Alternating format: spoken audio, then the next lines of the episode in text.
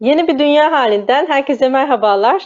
Ee, bugün dış politika ve iç politikadaki e, savrulmaları, bu keyfi yönetimin ve kavgacı söylemin ekonomiyi nasıl etkilediğini Ömer Bey ile değerlendirmeye çalışacağız.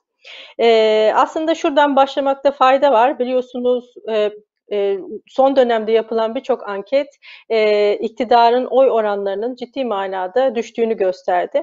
Zannedersem bu sebeple olsa gerek uzun bir süredir de bu e, AK Parti iktidarı e, seçmen konsolidasyonunu sağlamak için biraz daha hem içeride e, hem de dışarıda e, çok daha sertleşmeye başladı ve dış yani uluslararası camiada da kavgacı bir ülke ve bunun getirdiği bir güvensiz bir ülke görünümü de hakim Türkiye adına. Şimdi e, hal böyle olunca bu dış politikadaki e, kırılgan e, e, ilerleyiş ister istemez ekonominin ekonomiyi de e, etkiler bir hale geldi. E, belki çok yakından bir örnekle devam etmek mümkün. E, biliyorsunuz Büyükelçi krizinin hemen sonrasında e, dolar 9 nokta zannedersem 70'e yükselmişti. Ki bugün ben birkaç saat öncesine baktığımda e, 10.65 şu an itibariyle. E, şimdi böyle bir ülke ve böyle bir e, ekonomik gidişat var e, ve e, öncelikle ben biraz e, bu kavgacılığın, bu hukuksuzluğun, e, bu keyfi rejimin e, Türkiye'yi nasıl böyle e, hem içeride hem dışarıda e, sıkışmış bir ülke haline getirdiğinden biraz bahsetmek istiyorum. E, yine çok uzağa gitmeye gerek yok. Biliyorsunuz aslında S-400 meselesini konuşurken e, yani S-400 meselesinde de e, hem açık hem belki e, bazılarının göremediği bir husus var.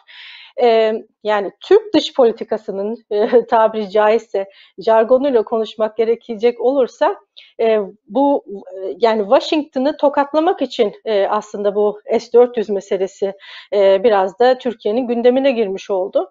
Daha sonrasında biliyorsunuz e, Biden'la her görüşme olasılığında ya da her görüşmede bu F-16 meselesi de e, Türkiye'nin gündeminden hiç düşmedi. E, Fransa meselesi aslında bu Macron çıkışını hatırlarsınız belki Ömer Bey. Ee, o da çok sembolik bir örnek gibi geliyor bana. Ee, biliyorsunuz bu İslam tartışmaları Fransa'da yükseldiği e, zaman Erdoğan ne demişti? E, zihinsel noktada e, tedaviye ihtiyacı var demişti. Yani sadece bununla kalmamıştı. Bir de Fransa'yı, bütün ülkeleri Fransa'yı boykota çağırmıştı. Şimdi bu ekonomiye belki o süreçte direkt yansımadı ama biraz bunu aslında tersten düşünürsek ya yansıtsaydı ya Fransa'da karşı bir refleksle boykota çağırsaydı yani hali hazırda zaten çok kırılgan bir Türkiye ekonomisi var. E, sonuç nereye gelirdi? E, yani tahmin etmek çok da zor değil. Ha, hiç etkilenmedi mi? Aslında bugünkü e, gelinen nokta e, bütün bunların parça parça e, tabiri caizse zincirleme bir etkisinin olduğunu da gösteriyor. Etkilenmedi demek e, hiçbir şekilde mümkün e, değil maalesef.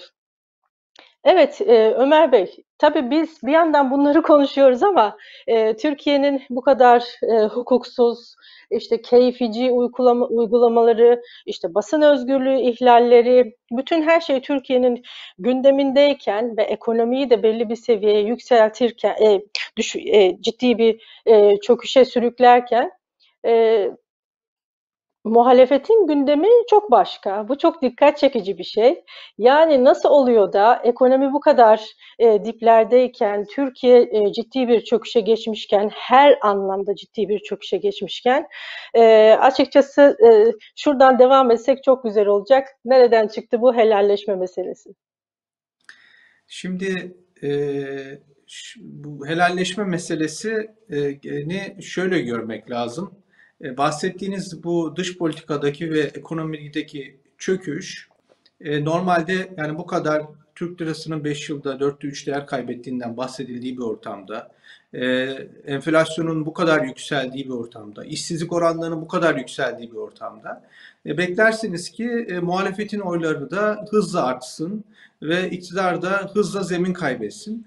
Ama öyle bir şey olmadığı görülüyor. Yani iktidar yıpranmakla birlikte muhalefetin de bundan e, yani e, mesela parti olarak CHP'nin oyları çok fazla artmıyor. E, işte İyi Parti'de biraz kıpırdanma var. E, bu da bize Türkiye bu da Türkiye'nin realiteleriyle ilgili. Yani işte bu sağ sol kutuplaşması, muhafazakar sağ sekülerler, bu toplumsal katmanların kendi e, belirli şemsiyeler, belirli partiler altında toplanmışlar ve o, o partilerin dışındaki partilere çok e, yönelmeyi tercih etmiyorlar. Sanırım bunu muhalefet gördü ve buna yönelik olarak e, bir yaklaşım e, geliştirme zorunluluğu hissetti. E, bu helalleşme yani Kılıçdaroğlu'nun bir helalleşme çıkışı e, bu zorunluluğu yansıtıyor. Bunun e, iki boyutu var. Bir boyutu sağ seçmene yönelik e, bir e, mesaj. E, çünkü e, yani şimdi e, bu yaklaşık işte 20 yıldır süren AKP iktidarı sonrasında e, devletin el değiştirmesinin rövanşist bazı yaklaşımlara yol açıp açmayacağı endişesi e, sağ seçmende e, var. E, şimdi biz tabii devlet deyince e, hemen aklımıza bizim gibi uzmanların, analistler, devlet deyince aklımıza şu Cumhurbaşkanlığı, e, güvenlik ve istihbarat bürokrasisi geliyor. Bunlar çünkü etkilidir devletimin yönetiminde.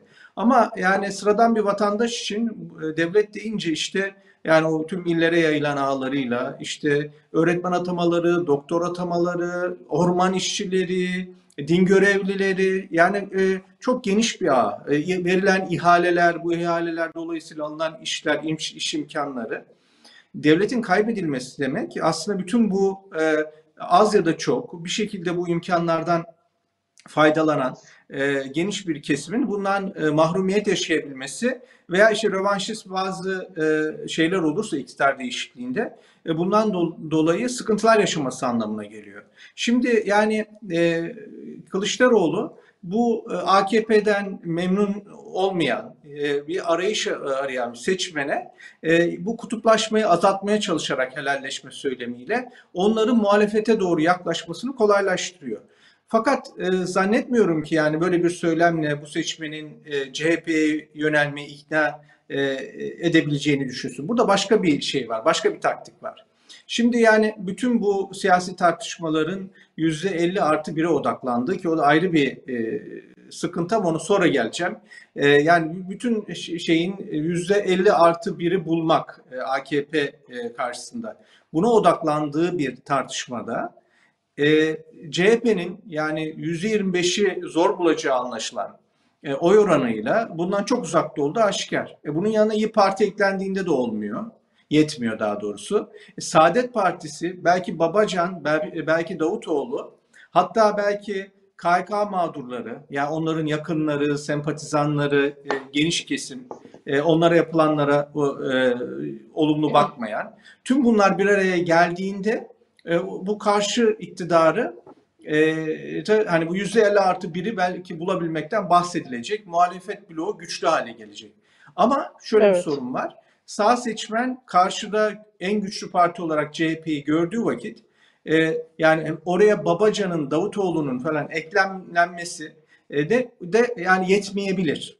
O yüzden CHP'nin burada işte birazcık söylemlerini yumuşatması, e, ve e, böyle helalleşme hani rövanşist bir tavır takınılmayacağını evet. duyurması lazım. Buradan şey ana ayağı bu ama bir başka ayağı da var o da CHP tabanıyla alakalı bir şey. Orası daha hassas bir durum. Şimdi e, şöyle bir durum var. CHP tabanına yani Türkiye'de bir e, normal bir rejim yok. Türkiye'de siyasi literatürdeki adıyla işte bir terör rejimi var. Yani bu terör rejimi ne demek? Bu ne zaman? Yani 10 15 Temmuz'dan bu yana Türkiye'de böyle bir terör rejimi kuruldu. Bu terör rejimi siyasi literatürde muhalefeti işte vatan haini, işte dış düşmanların maşası falan gibi söylemlerle şiddet kullanarak, geniş çaplı e, kovuşturmalarla şiddet kullanarak ekarte etmek, sindirmek, tasfiye etmek demektir. Şimdi böyle bir e, rejim e, kuruldu Türkiye'de. Otoriter bir terör rejimi. Ve e, CHP de buna başta destek verdi. Ve destek verilirken, e, buna destek verilirken şöyle bir söylem vardı. Yani işte önce cemaat tasfiye edilecek, sonra AKP tasfiye edilecek. Yani CHP tabanına böyle bir hayal sunuldu.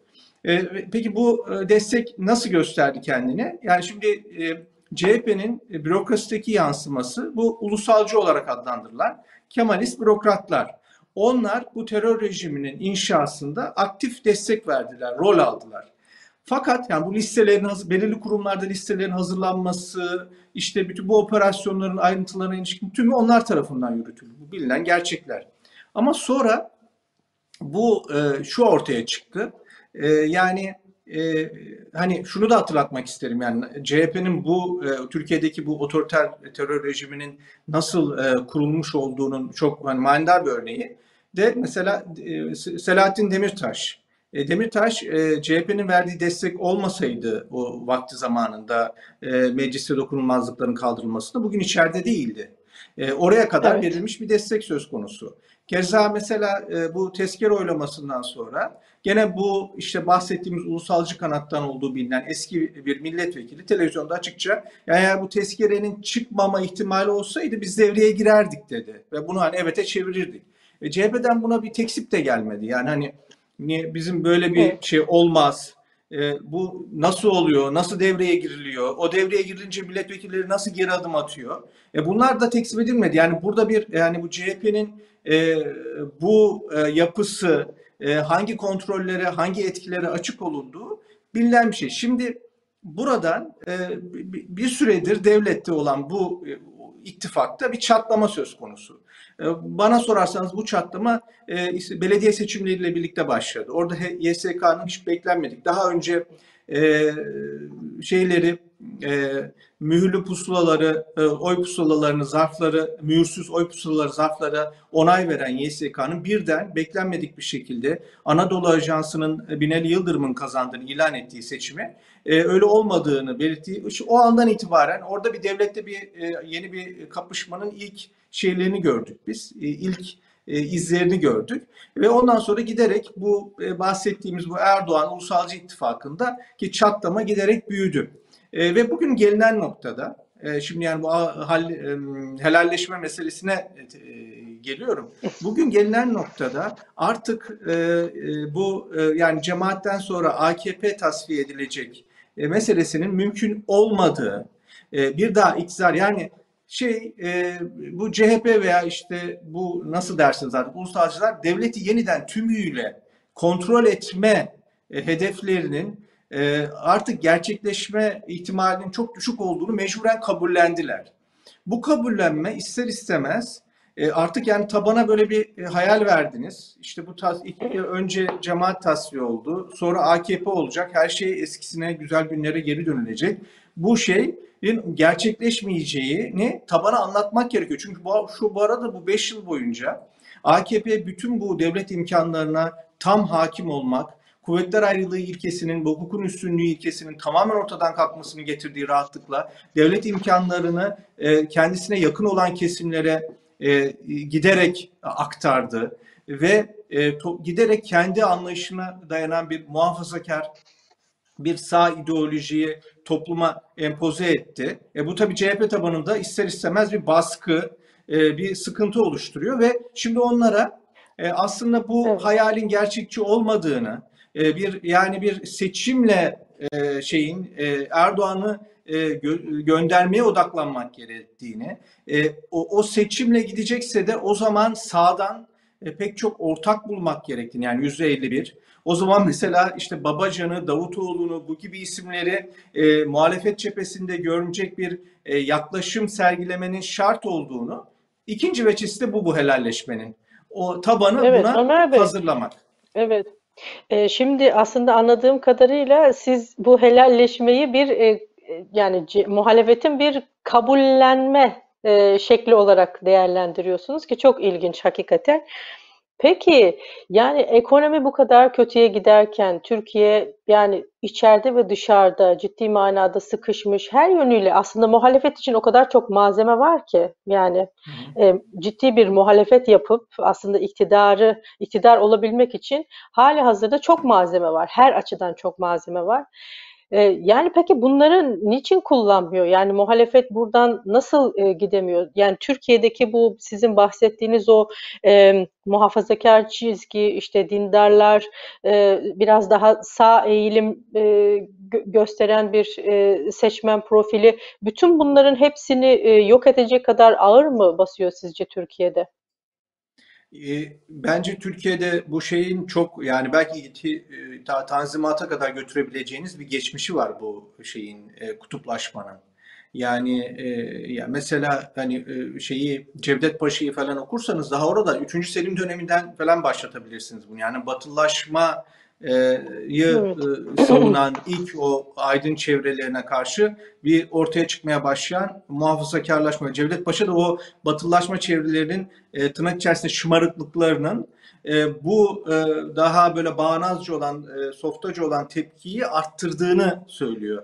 Şimdi yani daha o günden bugüne devam eden bu dün çıkmış bir şey değil. Ya bu Erdoğan'la da çıkmış bir Elbette. şey değil. Erdoğan bundan ustaca istifade ederek e, otoritesini kuran, siyasi kazanım sağlayan bir lider. Yani bunun böyle bugünden yarına e, gerçekleşmesini beklemek e, çok gerçekçi değil. Zaten Erdoğan da e, bunu görerek bu sistemi getirdi. Yani öyle bir yaptı ki kendisi sağda tek alternatif olacak. Karşıda da sağın kendisinin karşısında gördüğü CHP olacak işte e, veya işte ona benzer e, partiler olacak. Böylelikle devamlı bir şekilde e, kimsenin girmesine müsaade etmediği yani e, sağ tabana ilişkin o, o alana e, tamamen kendisi e, kontrolünde olacak ve sağ taban devamlı onu seçmeye mecbur olacak. Ama şu an e, özel bir durum söz konusu.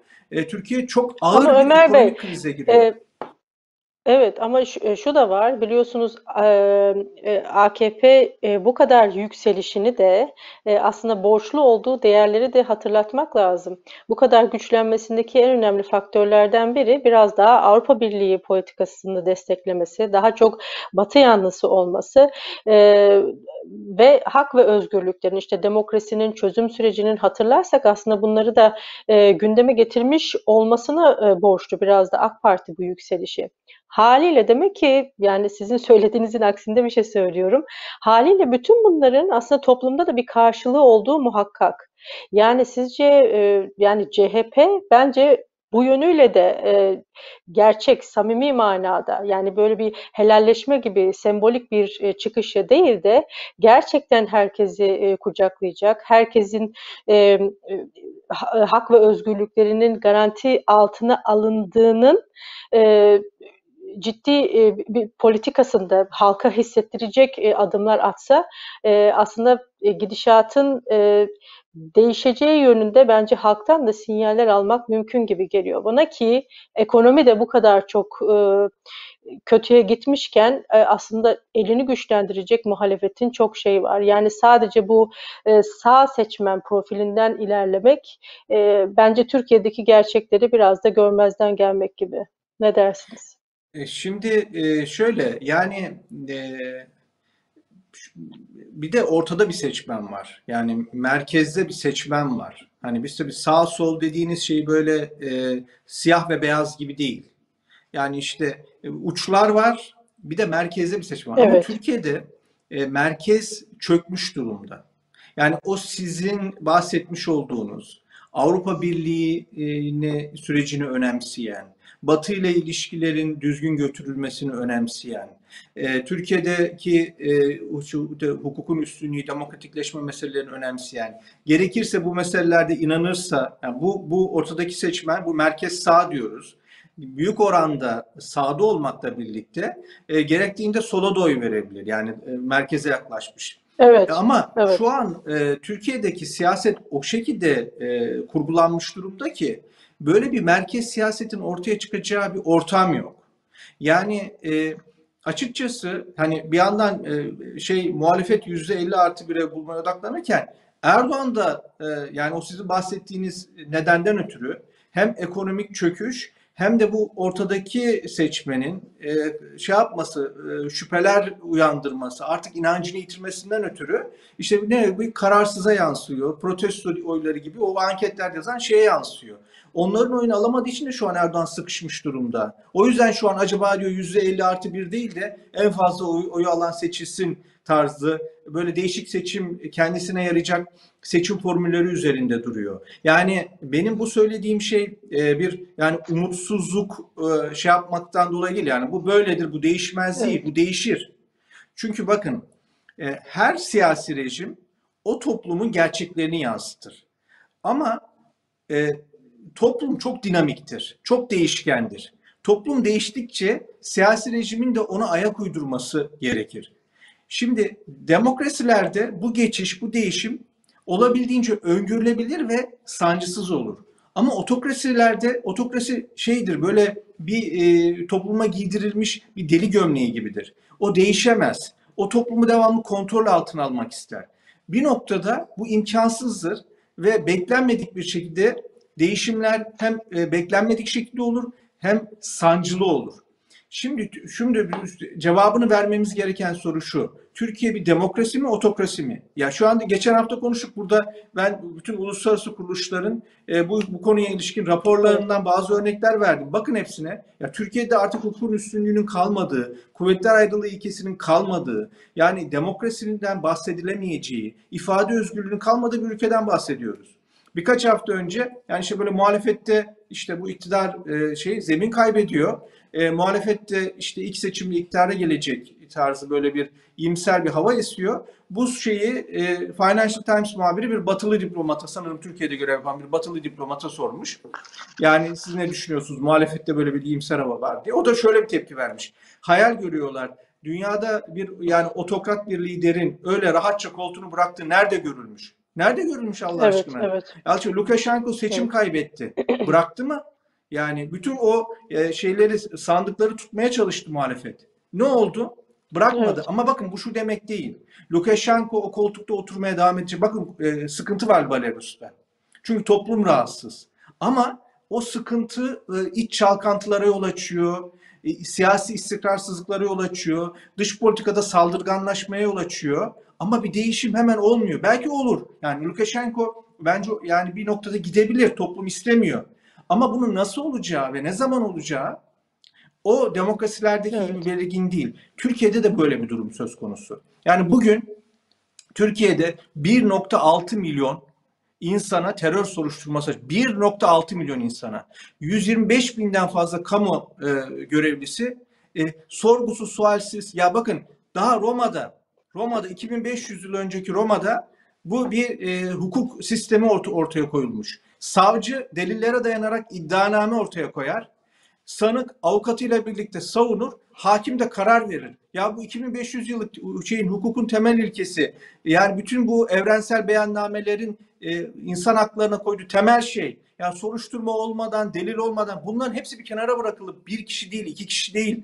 125 binden fazla insan bir kalemde boş kağıtlar altından imzalarla görevlerine son verilmiş. Bunun yol açtığı ve bunlar dışında da yüz binlerce diğer insan hakkında terör soruşturmaları, insanların mallarına, mülklerine el koyup tamamen her şeyi siz bırakmak. Bunlar yapılmış. Bunun yol açtığı dram devam ediyor. Yani yüzlerce insan ölmüş.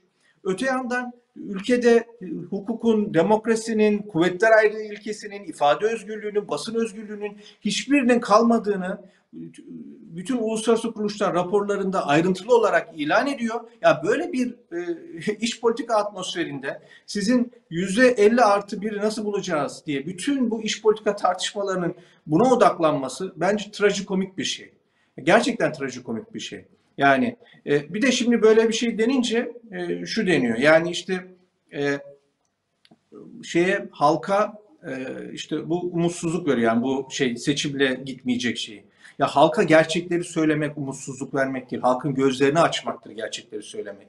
Bu iktidar da Evet. gidecektir. Halk istemediği için gidecektir. Ve bu bu iktidara örtülü açıktan destek veren muhalefet de gidecektir. Muhalefet kadrosu da gidecektir.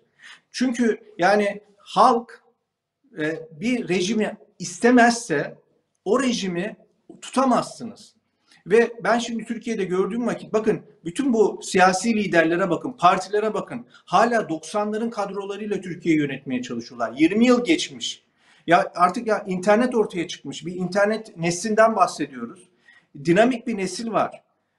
İnsanlar e, dedeleri tek bir kaynaktan, tek bir takvim gazetesi bir gazeteyi alıp okuyor. E, torun 10 tane 20 tane internetten kaynaktan bir haberi takip ediyor.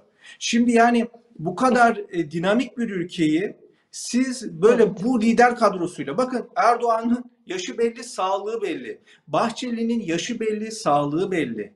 Meral Hanım 90'larda e, İçişleri Bakanıydı. 90'larda İçişleri Bakanıydı. 2021'den bahsediyoruz. E, Kemal Kılıçdaroğlu'nun yaşı belli. Yani bu, bu liderler mi Erdoğan sonrasına götürecek Türkiye'yi? Yani ben evet, yenilenmeyen bir siyaset var. Evet. Çok yani doğru bir noktayı. Bunu değiştirecektir evet. bu halk. Buna bu ekonomik çöküşte buna imkanlar verecektir. E nasıl verecek bunu? Ya şimdi bunu böyle bu şey değil, bu falcılık değil ki bu. O falcılığa girer. Şimdi sizin yapabileceğiniz şey bu ülke demokrasi midir? Demokrasi ise dersiniz ki bu ülkede değişim seçimle olacak. Otokrasi ise otokrasi ise dersiniz ki bu ülkede değişim sancılı olacaktır ve bunun nasıl gerçekleşeceğini tahmin etmek zordur. Yani bu evet. her şey olabilir. Her şey evet. mümkündür yani e, Erdoğan sonrası çöküşten ne, ne çıkacağı ortaya. Ama bana soracak olursanız e, e, Türkiye'nin realitelerine baktığımızda ortaya yine e, bir e, sağ rejimin çıkması e, kaçınılmazdır. E, iyi senaryo bir merkez sağ rejimin ortaya çıkıp Türkiye'de bir yumuşak bir geçiş sağlamasıdır.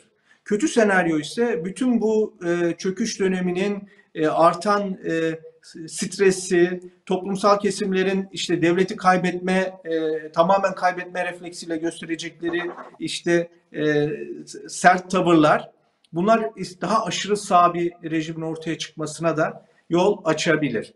Yani burada e, şey e, şey yapılması gereken e, e, genel olarak yani hani bir mesaj e, vermemiz gerekiyor. Ben gen daha çok burada bir siyasi analist, e, siyasi e, bir yani nasıl görünüyor manzara onu anlatmaya çalışıyorum. Ama bir mesaj vermek gerekiyorsa Türkiye'nin geleceği için tüm tarafların merkeze yaklaşması lazım. Ortak noktalara odaklanması lazım. Merkez siyaseti yeniden canlandıracak fikirler üretilmesi lazım bu kutuplaşma kavga değil de merkez siyaseti nasıl yeniden canlandırabiliriz?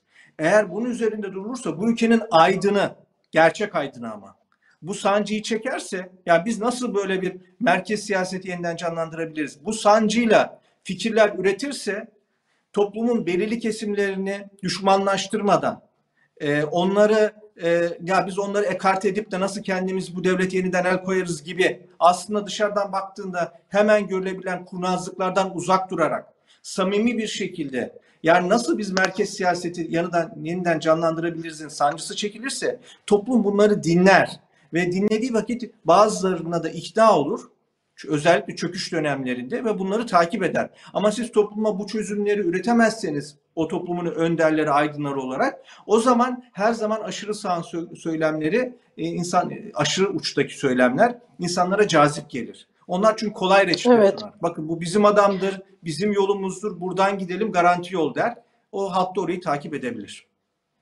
Evet, çok Maalesef. önemli aslında başlıklar e, ortaya çıkmış oldu. Aslında sadece bir yönüyle iktidarın değil, muhalefetin değil, bütünüyle aslında Türkiye politikasının, Türkiye siyasetinin bir yenilenmeye, yeni yüzlere, yeni siyaset, yeni bir siyaset anlayışına ihtiyacı var.